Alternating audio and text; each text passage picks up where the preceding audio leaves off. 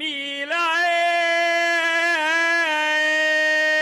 哎，葫芦儿冰糖儿多呀哎。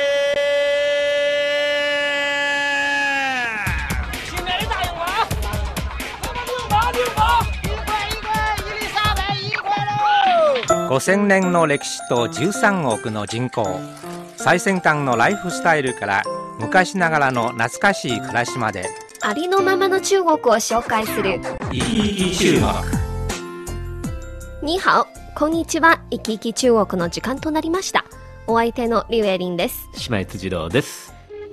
お聞きの放送は北京放送中国国際放送局の日本語番組生き生き中国です。中国の今や旬の話題をお伝えするコーナーチャイナライフ。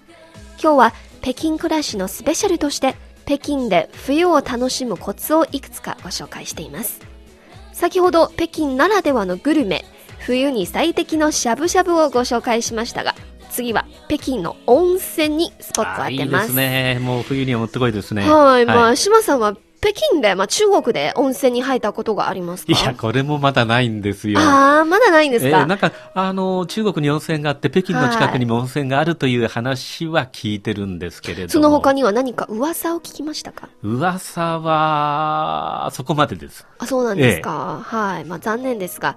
えーどんな特徴ありますか？中国の温泉。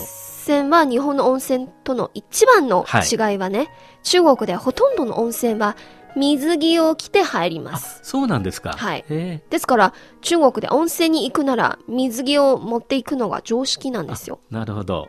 はい。日本でもそういう水着を着ているような温泉がありますか？日本ではですね、混浴の温泉の一部で水着を着て入ってもいいですというふうになってますけれども、まあ、一般的に温泉に入る人は水着なんかで入るのは邪道だっていうことんですね。でですね。ええはい。まあでもそれは文化の違いですからね。そうですええもうはい水着着てでもいいですから、私は中国の温泉入りたいですね。今日は北京の温泉をご紹介しますが、はい。北京の温泉といえば、一番有名なのは、小湯山、小さいお湯に山と書く、小湯山です。はい。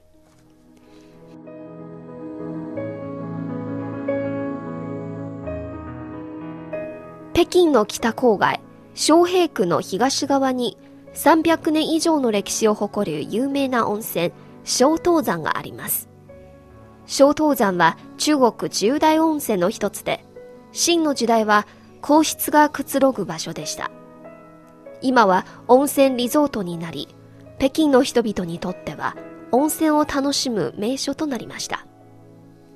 基本的に巨大な共同浴場が一つで、他にはいろんな漢方の薬剤を入れた湯もいくつかあります。一部の温泉施設では、スイートリウムにプライベート温泉もあります。巨大温泉は水着を着ながらみんなで一緒に入るも良いし、客同士で話し合って男女別に入るのも家族別に入るのも良いのです。どちらにしても、たとえ満室であっても、人数はたかが知れているので、ゆったりとくつろげます。うーん、なるほど。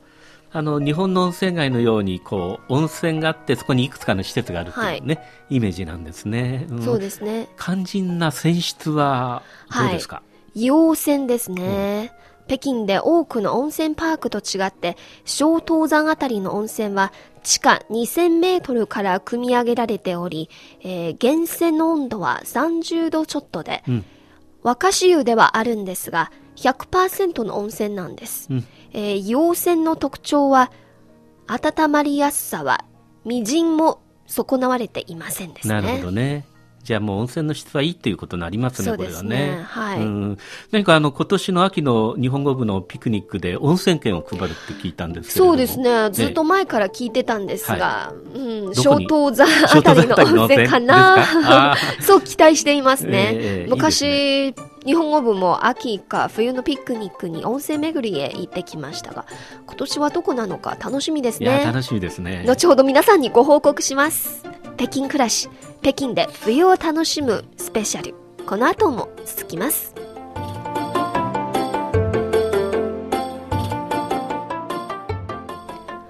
お聞きの放送は北京放送中国国際放送局の日本語番組「いきいき中国」です。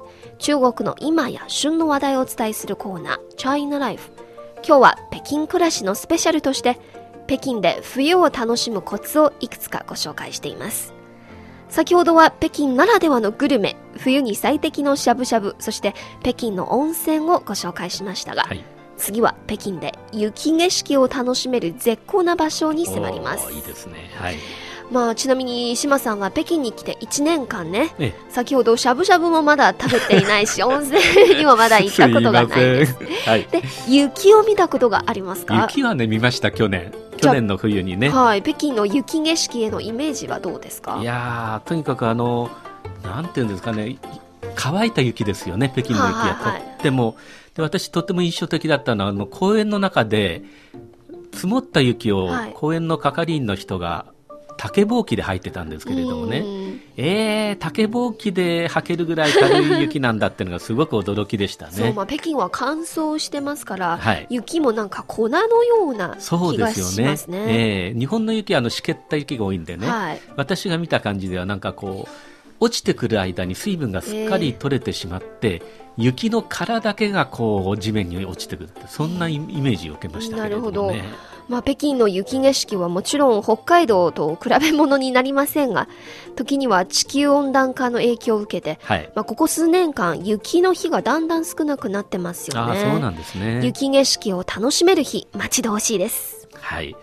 さあエイリンさんどんなところが楽しめるのかを教えてもらいたいんですが。はい。2箇所おすすめします、はいまず1番目は鉱山公園香りに山と書く香山鉱山公園です。北京市内からおよそ20キロ離れた西北郊外にあります。1186年に造園され金の時代から皇帝の暗宮とされました。その後歴代の皇帝がここに離宮を修築し美しい景色は四季折々の姿が楽しめ春のピクニック夏のキャンプや秘書秋のもみじ狩り冬の雪景色を楽しめる絶好の場所とされています。時に鉱山の気温は市内から34度ぐらい低いので雪が降るとすぐに溶けないので白い帽子をかぶっている山々はまるで水墨画のようです。うーん。あの鉱山はあのもみじ狩りの時の話でもね、はい出てきましたんで。あの放送局からとても近い、まあ、北京の五環路、まあ、5番目の環状線に沿った山なんです、はい、登ると街並みも見えるようなとこそうですね。かあの一番高いところはええ。575メートルもあって、はい。その功労峰という、えーところなんですね、ええそこから北京の西側の風景を楽しめますね。あじゃあ私たちのいる方角ですね、西側というとね。はい。あなるほどね。いいですね。で、もう一箇所は天壇公園です。北京市の南部にあり、昔は天を祀る場所でした。北側は半円形で、南側は方形で、古代中国の天元地方、天は丸く、地は四角いという宇宙観を表しています。また、天の神様に崇拝を表すため、天壇公園にある建築群の屋根は、すべて紺色の瑠璃瓦を使っています。雪が積もると青い空に白い雪、そして紺色の瑠璃瓦は映り合って、とっても綺麗です。昔は冬至の日、皇帝は紫禁城から天壇へ来て、天を祀る儀式を行います。今でも毎年の冬至になると、天壇公園で天を祀る儀式を再現するキャンペーンなどが行われます。あ島さん行ったことありますか？まだー 今年の冬に行こうかと思って、た取ってあります。はい。あの、日本から来る観光客って大体まず万里の長城、ですねそれから紫禁城、岩園などね。はい、岩園、北京動物園あたりですのでね、はい。あの、冬にこれから来る方、天壇公園行ってみるといいですよね。天覧公園広いですよ。あのー非常になんか静かな公園なんです。はい。ねえただまあ、どこに行くにしても北京の冬 とっても寒いんで、うん、それはそうですね。防寒着だけはしっかり着込んでいった方がね、はいい、いですね。はい。